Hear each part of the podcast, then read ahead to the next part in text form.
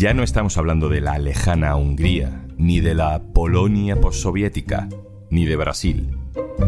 Estamos hablando de que la ultraderecha gobierne en un país mediterráneo con un pasado parecido al nuestro y un presente con problemas en común. Soy Juan Luis Sánchez. Hoy, en un tema al día, Italia está muy cerca. Una cosa antes de empezar. Cara azul. Cruz amarillo.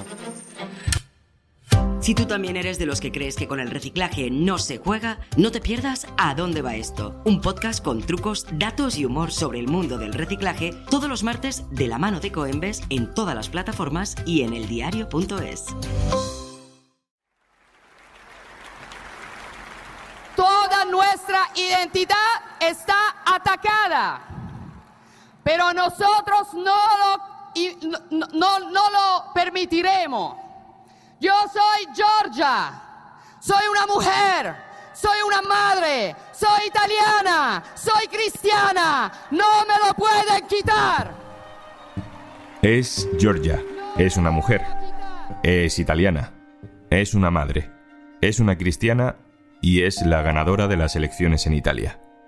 Durante la campaña electoral hemos oído vídeos de su juventud en los que elogiaba desde su militancia fascista a Benito Mussolini. Moi, je crois que, que Mussolini, c'était un, un bon politicien. C'est-à-dire que, que tout ce qu'il a fait, il a fait pour l'Italie. En estos días de campaña y también ahora en resaca electoral, se nos dice, se publica, que Meloni se ha moderado, que se ha centrado. Pero cuando ha tenido que elegir amigos en Europa, ha elegido a Le Pen y ha elegido a Vox. ¡Viva Macarena Olona, presidente de Andalucía! ¡Viva Santiago Abascal, presidente de España! ¡Viva España! ¡Viva Italia! ¡Viva la Europa de los patriotas!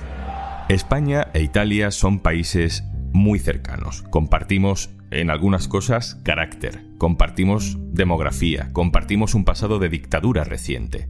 Los patrones del machismo familiar, de la religión, el tipo de inmigración, el carácter del feminismo en los últimos años, España e Italia están muy cerca. ¿Debemos interpretar la victoria de la ultraderecha italiana como un aviso? Guillermo Fernández Vázquez, hola. Hola, ¿qué tal? Guillermo Fernández Vázquez es profesor de la Universidad Carlos III, especializado en el estudio de derechas radicales europeas. Guillermo, ¿se parece la ultraderecha italiana a la ultraderecha española? Bueno, yo creo que se parecen bastante. Son fuerzas políticas, sobre todo hermanos de Italia y Vox, que se consideran muy próximas que se ven muy, hermanas. Yo creo que en general los temas que más están en el aire, digamos, en los dos países, y sobre todo que la ultraderecha trata de asentarse en ellos, es la cuestión de, digamos, de todo lo que tiene que ver con el neoconservadurismo, la familia, la natalidad, el enemigo común de esta especie de lobby, progre, gay, etcétera, etcétera. Es decir, la lucha contra ese enemigo, si quieres enemigo de paja, pero bueno, contra ese enemigo, ese sería un gran ámbito temático, ¿no? Y luego creo que hay otro punto que está en los dos, aunque creo que en España se habla bastante menos de esto, que es una reivindicación de, de un cierto soberanismo, es decir, de la idea de que Europa tiene que frenar el proceso, digamos, de federalización de los países y se tiene que lograr que los países europeos recuperen margen de maniobra, es decir, que España recupere margen de maniobra, que Italia recupere margen de maniobra. ¿Para qué? Fundamentalmente para que Europa no les diga nada si quieren gestionar la política migratoria de una cierta manera o, por ejemplo, en el caso español, ahora se habla menos de ello, pero hace unos años era muy claro, digamos, la cuestión, el conflicto con Cataluña. El antifederalismo europeo es fundamentalmente eso, es no queremos que Europa se entrometa en cómo gestionamos nuestros asuntos domésticos. ¿Qué papel juega la historia? Italia tuvo una dictadura fascista hace poco, igual que España, y sin embargo parece que la inmunidad a la ultraderecha ha caducado. Damos por hecho que Alemania o España o Italia no tropezarán con la misma piedra de nuevo, pero ahí tenemos a Meloni. Creo que esta mañana, de hecho, veía una foto en Twitter en la que aparecía Giorgio Almirante, el fundador del Movimiento Social Italiano, digamos que es el, el partido del que surge Hermanos de Italia, con Blas Piñar en los 80, ¿no? a finales de los 70, a principios de los 80. Blas Piñar, que muchos, digamos, en Vox lo consideran como un referente, ¿no? Y, este, para cierta parte de Vox puede ser, digamos, un, bueno, eso sí, un, padre fundador, por decirlo así. Entonces sí, creo que tienen en común eh, Hermanos de Italia y Vox esta idea de sabemos que provenimos de estas experiencias históricas, el fascismo italiano, el franquismo en España, Sabemos que no podemos reinstaurarla, sabemos que no tendría sentido un fascismo 2.0 o una copia del fascismo o una copia del franquismo, que esto no se puede hacer, pero no renegamos de su legado y queremos blanquearlo, en cierto modo reivindicarlo y sobre todo recuperar sus valores, ¿no? actualizar sus valores, que ya sea en términos de, digamos, identidad nacional o en términos de conservadurismo moral. ¿no? Y creo que ahí sí que hay una semejanza muy clara. ¿no? También podríamos mencionar incluso el caso de Portugal, ¿no? con Chega. En todos estos países hay bueno, pues una vinculación entre estos nuevos partidos de derecha radical y las experiencias autoritarias o fascistas, digamos, de décadas precedentes.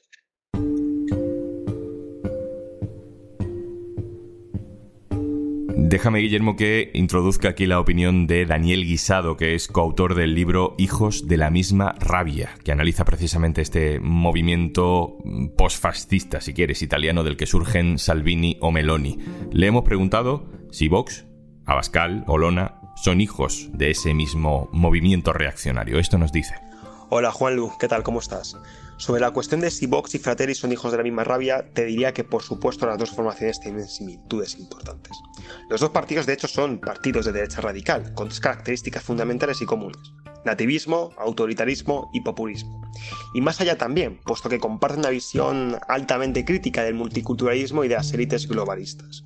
Las dos fuerzas también propongan por una visión tradicionalista de la familia y miran mucho más al grupo de Visegrado, es decir, a países como Polonia o Hungría, que al franco-alemán en la Unión Europea.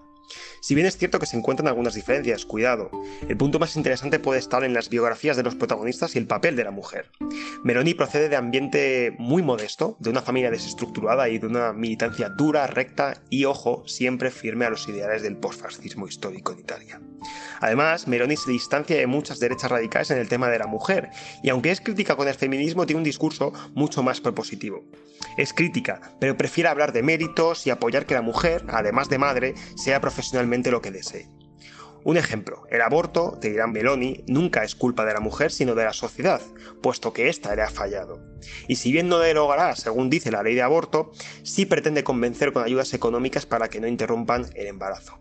Esto choca frontalmente con Vox, donde sus dirigentes tienen largos apellidos, vienen de zonas pudientes y despliegan un discurso muy anclado al pasado con la mujer y su rol en la sociedad.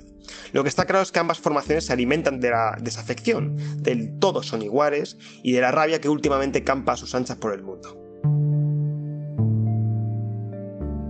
Guillermo, vuelvo contigo. Hemos hablado de las semejanzas, pero también habrá diferencias que quizás puedan hacernos creer que lo que ha pasado en Italia no tiene por qué pasar aquí. ¿Tú qué crees? Yo no creo que sea una cuestión lineal de que ahora esto sea la tendencia y sea prácticamente inevitable. Creo que efectivamente tiene bastante más que ver muchas veces con el azar y con la propia mm, competición interna dentro de la derecha. ¿no? Eh, el caso de España yo creo que es bastante ilustrativo. ¿no? Eh, me explico.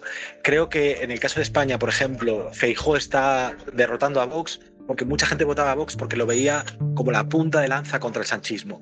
En la medida en que se ha extendido la idea de que el sanchismo va a perder, o sea, que Sánchez no va a ser el próximo presidente del gobierno, en la derecha hay muchos menos incentivos para votar a Vox y más para votar al que parece que va a acabar con el sanchismo. Es decir, Vox era fundamentalmente la fuerza anti-Sánchez. Y en Italia, eh, Meloni era fundamentalmente la fuerza anti-establishment y anti-gobierno, digamos, de concentración de todos los partidos. ¿no? Entonces, bueno, creo que atiende más a este vaivén, a un tablero, digamos, en el que juegan muchos actores y en el que ocurren cosas inesperadas. Hay que acostumbrarse a que la ultraderecha está ahí, eh, que son formaciones políticas que tienen entre, digamos, el 10 y el 20% de los votos de manera sostenida y que eh, en unos momentos van a estar un poco más arriba, menos arriba, pero que no van a desaparecer, ¿no? Y que es posible que sean fuerza o primera fuerza de oposición o fuerza de gobierno en algunos países. Guillermo Fernández Vázquez, profesor, muchas gracias. Muchas gracias a ti. Y para terminar, me voy a Roma con mi compañera Mariangela Paone, enviada especial del diario.es a las elecciones italianas. Hola Mariangela. Hola, Juanlo.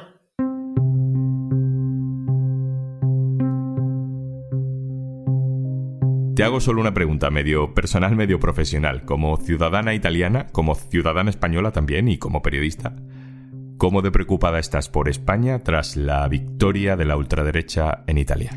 Creo que Fratelli Italia, Hermanos de Italia, está en un momento distinto, diferente al que está Vox en España. Hermanos de Italia ha tardado mucho tiempo, digamos, en llegar donde está y sobre todo se ha beneficiado de poder pescar en el mismo caladero de votos de la liga. Vox está, yo creo, en otro momento y también el momento político español está, creo, en general, eh, en otro momento hubiera pasado esto hace 3, 4 años, te hubiera dicho que esto iba a tener mucha más influencia. Mira, pues nos quedamos con eso. María Ángela Paone, muchas gracias. Gracias a vosotros. Y antes de marcharnos... Hola, tengo un plan para ti. Entras en podimo.es barra alia. Te descargas Podimo, disfrutas de todos los podcasts y audiolibros que quieras y no pagas nada hasta dentro de 60 días. Más que plan es planazo, ¿eh? Así que ya sabes, podimo.es barra al día y 60 días gratis en Podimo desde ya.